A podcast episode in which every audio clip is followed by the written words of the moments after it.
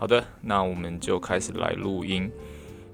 嗯，时间过得很快，呃，我在录音的这一天已经是十月底了哦。那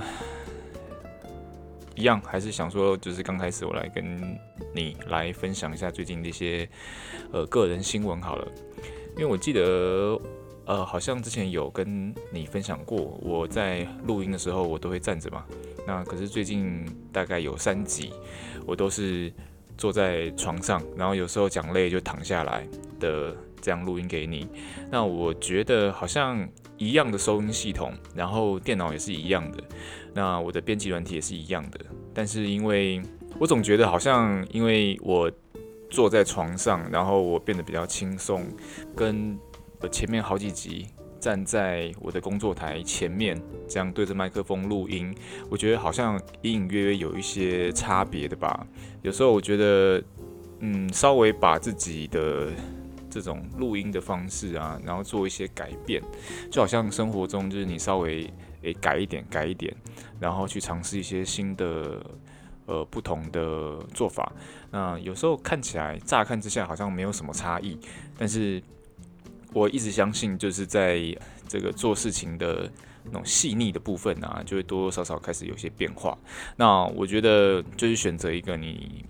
最舒服的、最适合你的。那最能表现你最诚实的自己的一个做事方式啊，我觉得就会让那整件事情做起来就是很漂亮，然后觉得很舒服。那我觉得关键是在于说，你不会觉得哦，好像对不起自己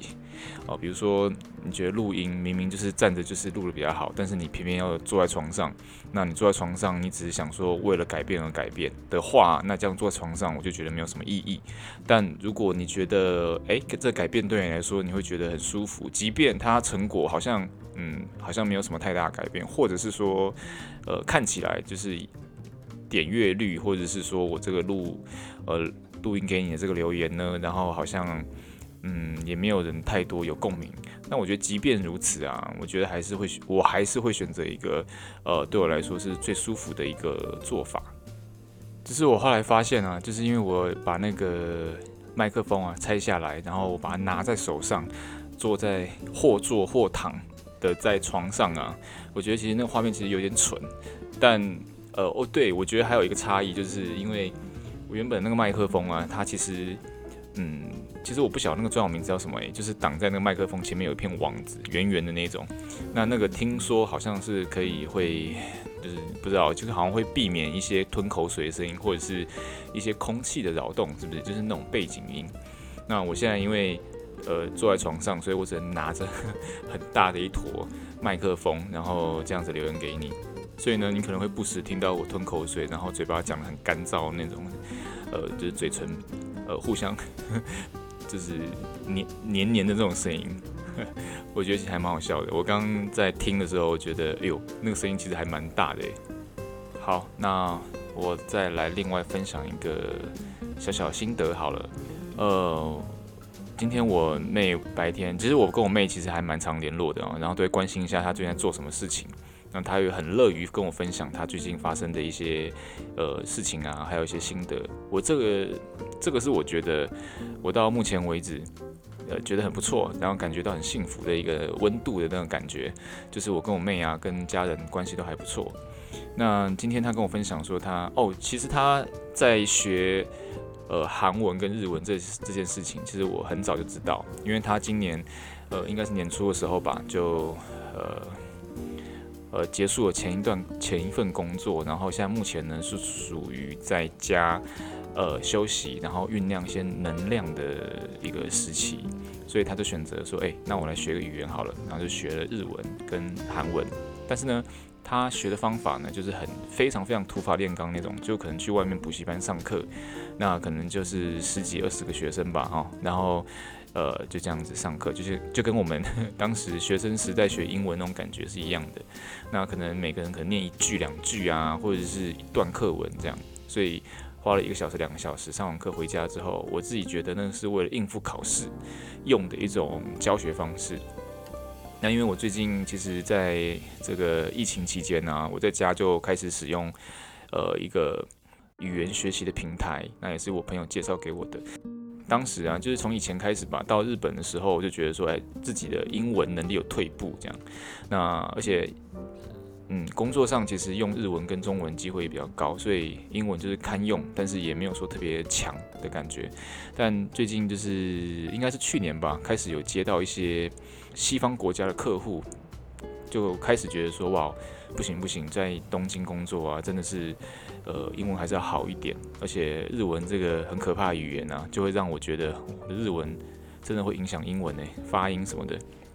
而且我我本身也觉得能够同时操作三个语言的呃台湾人很厉害，我身边其实有好几个，就是可以随时变换这种呃 channel 这样，然后有时候还可以讲韩文，就超强。反正总之，我想要讲的是说，就是我在疫情期间就开始尝试，就一直都不敢尝试，但是我开始突破自己，就去报名线上一对一的家教这种，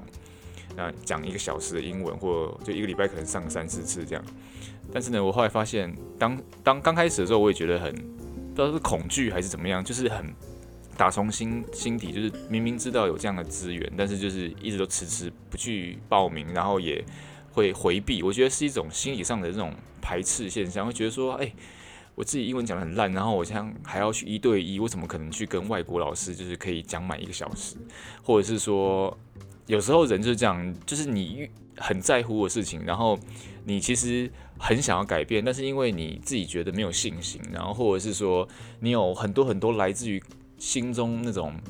焦虑感，你自己编造的剧场就会开始退却。不晓得你有没有在生活中一样感觉？那我觉得我对英文就是有嗯很强烈的这种感受。但在疫情期间，我开始就是朋友开始鼓励我这样，所以我就开始想说啊，反正在家闲着也是闲着，就报名吧。然后就报名了第一次，哦，就觉得发现我讲完第一次的课程，它是一个体验课，大概不到三十分钟吧。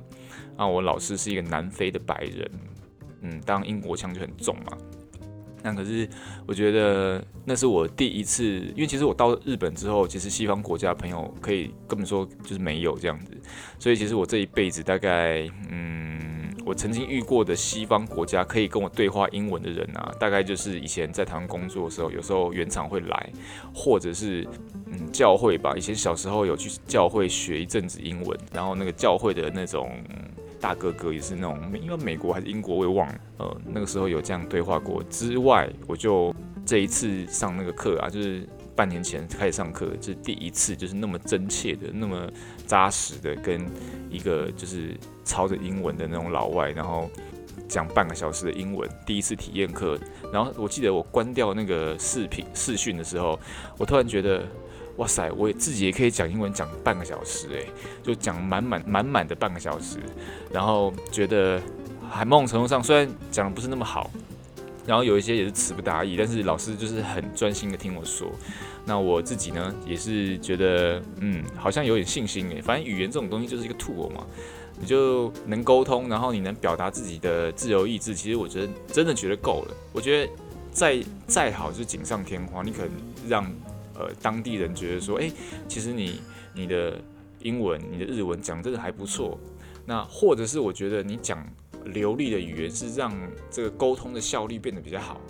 就是倒不至于说要让人家觉得说要崇拜你，或者是觉得说，并不是要得到一个优越感，而是说你在沟通的用字的精准度，或者是你在呃，比如说两个人以上的开会的时候。就大家更懂你在讲什么，你想要表达什么东西，所以我觉得对我来说，语言的流利度啊，其实是在于这个。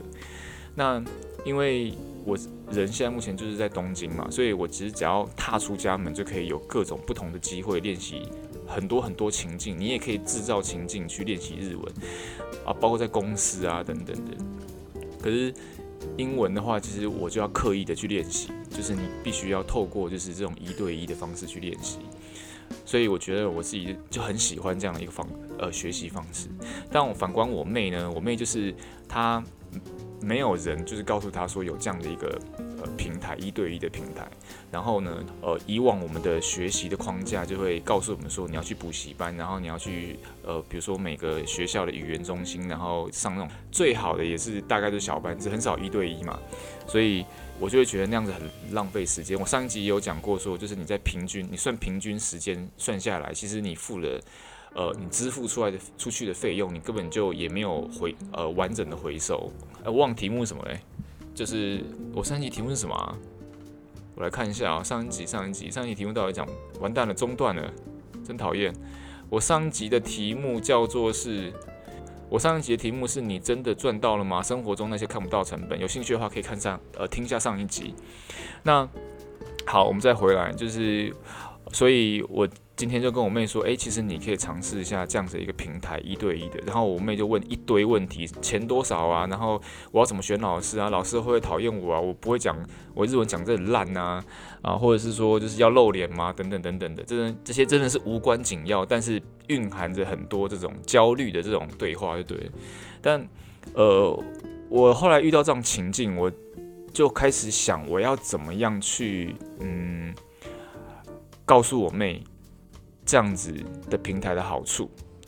然后我就在想，以前的我可能会就一直催他说：“哎，你去看，真的很好，真的很好，这个超好的。”然后把网网址就是丢给他，然后帮他准备好很多东西，就是你要怎么去呃预约课程，怎么买课程，然后怎么样去选老师等等的，我都会告诉他。但我现在发现，你在想要去指导别人的时候啊，我觉得其实有时候。这样子波一波动一动，或者是你下指导棋，这种真的很不好。所以你就会开始思考，怎么样去产生影响力，去对于你的 team member，或者是对于你周边的人、朋友、家人产生影响力，就是怎么怎么样产生这个影响力？对我来说，其实是一个呃，我觉得很有兴趣的东西。所以我今天就在开始思考说，诶，那这样的话要怎么样告诉我妹说，呃，其实这个。你要学习语言最好的、最有效率的方式就是上一对一的课程，所以我后来就发现说，就是其实我自己有在做，然后让他看到，然后让他知道说，诶，其实他哥其实有在很努力的去进行这件事情。那我觉得其实有时候人呢，通常都会去注意说，诶，那我的朋友是在。怎么进行他的工作，或者是诶，我的朋友他常常阅读啊，或者是诶，我朋友其实哪方面做得很好，我觉得多多少少都会会被影响的。所以我觉得其实呃，不管是在工作上或对家人、对朋友，我觉得有时候身教就是你你自己呃，秉持你自己的框架、自己的原则，然后呃，做自己觉得对的事情。那我觉得有时候并。并不需要额外的去告诉说，哎，我这次决策超好的，超好的，然后你一定要试。我觉得有时候人反而不会去接受这样的一个行为。我觉得其实比较接近人性的讲啊，我觉得还是要分享。比如说，我就会跟我妹分享说，哎，我现在有在用这个平台，但是你你要不要用？那是你自己决定的，但是我得告诉你，或者是我用呃行为告诉你说，诶，我做这件事情其实，呃，这个效果其实真的比去外面上课好的太多。那我觉得其实这一点就变得很重要，所以我觉得今天其实，呃，后来我妹也告诉我说她会去尝试这件事情，那我就觉得其实还蛮她蛮这样蛮不错的，所以我觉得应该要感谢我妹。提供了一个这么机会，让我去反思，说我要怎么样的去影响他，怎么样去影响我周围的朋友，呃，或者是诶，用反思的态度，我我做了这件事情，然后我自己怎么看我自己，然后我怎么去修正我自己做事情的方式，那我觉得这也是一个很关键的东西。那呃，再回头讲我妹啊，我觉得现在她在学这个韩文跟日文啊，我就觉得其实真的也不错。但他其实就是刚开始学嘛，所以其实我觉得人都是这样，你刚开始去尝试一个新的东西的时候啊，我觉得这样子的一个行为就已经很值得鼓励了，因为人往往都会希望呃，就是最舒服的状态，就是活在自己已经可以操作的很好的生活圈，所以你开始去意识到去尝试自己。以往都没有做过，但是你觉得很有兴趣，你很想去做，你一直都没有时间去做的事情，你一旦开始做的时候，那一刻开始，我觉得你就成功，就是成功第一步了嘛。那可是接下来才是会不断的遇到瓶颈的时刻，这样子，因为你刚开始，你可能就是你你有意识去转换，呃，这样子的一个生活的态度跟做法，你开始尝试一个，你把自己丢到一个新的环境里。可是你那个时候其实你是没有能力的，你没有能力，比如说你你就没有能力跟韩国老师对话，你没有能力跟日本老师对话，所以你就会觉得啊完蛋了，我怎么语语言讲那么差？我觉得我我是没有天分等等的，所以我觉得在我们往往人在面临这个时刻的时候啊，通常就有两个选择。第一个选择就是说啊，算了，我不学了，我回到我自己原本舒适圈，讲中文就好了嘛。我讲中文还是可以跟很多很多人交流，我也可以觉得很舒服，很过好我的生活。那第二种选择就是说，你可以选择说，好，我一定要克服这一关，我一定要去把语言刻意的练习好，这样。所以我觉得人往往会从这两个方向去着眼，但我觉得多半人啊，就是从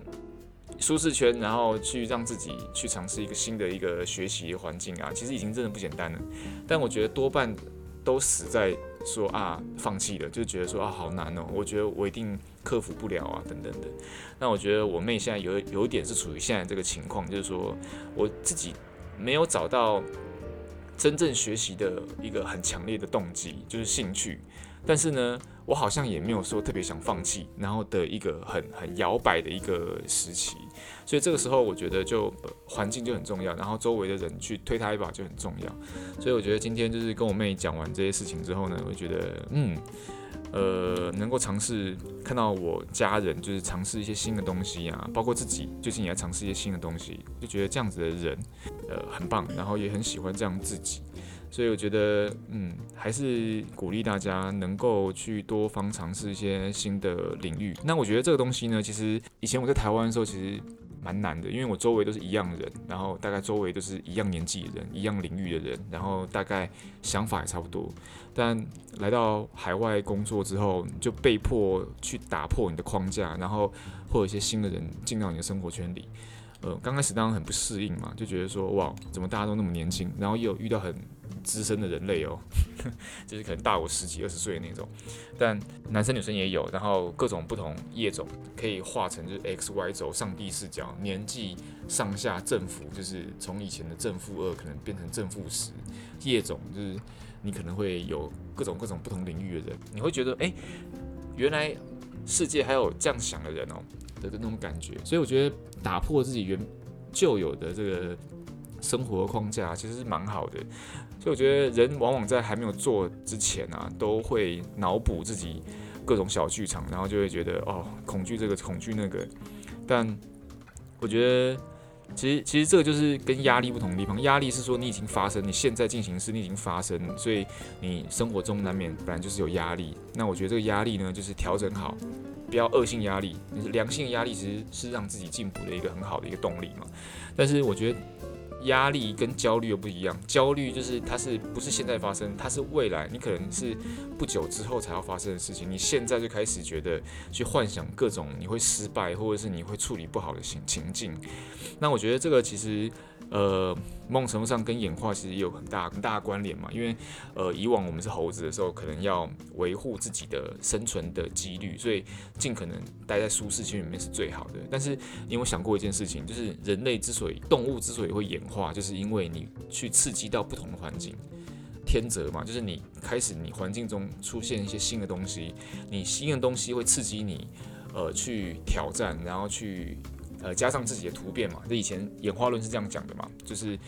环境加上突变才会演化嘛。所以把这个演化，把它回归到现在的生活来讲，就是说你要不断的刻意的让自己，因为环境大方向可能不会自己改变那么多，所以你必须强迫自己去改变环境。然后所谓突变，就是他把时间轴拉得很长，可能几十年、几百年这样。可是现在你对于自己呢，你的突变的。主要动力就是来自于你自己的心态，你自己的心态可以调整到说，诶、我我愿意接受这个改变，所以我试着去尝试做这些新的东西。那我觉得这个就是一种突变，所以环境改变加上自己的突变，你刻意的营造这个环境不同，然后呃，你改变自己，调整自己的心态，然后去尝试学习新的东西。我觉得这个就是这个东西就是一种你会进步的一种生活的态度吧，嗯。所以今天跟想到跟我家人就是聊到这个事情啊，然后就也来跟你留言分享一下，因为我记得好像已经一个多礼拜没有留言了嘛。对，因为我自自己有追一些 podcaster，然后他们有时候好几天或甚至就是两个礼拜都没有录音的时候，我其实就会很呃开始会在意说，诶，那他们怎么都没录的呢？他们还呃还要做吗？或者是说，诶，他们是出了什么事情啦？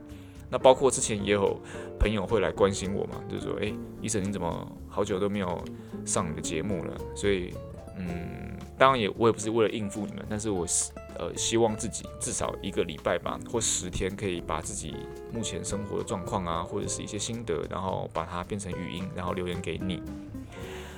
好的，那今天就先留言到这里。呃，下个礼拜就要十一月了耶。这个礼拜是这礼拜周末是一个长周末，自己请了一天假，所以有四天的假期。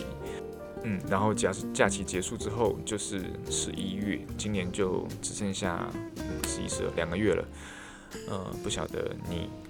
正在收听的你，今年是不是过得很充实呢？对，我现在还有整整两个月时间，可以再去做一些挑战。那我的白板上还有一些任务没有达成，希望接下来这两个月呢，可以。催促一下自己了，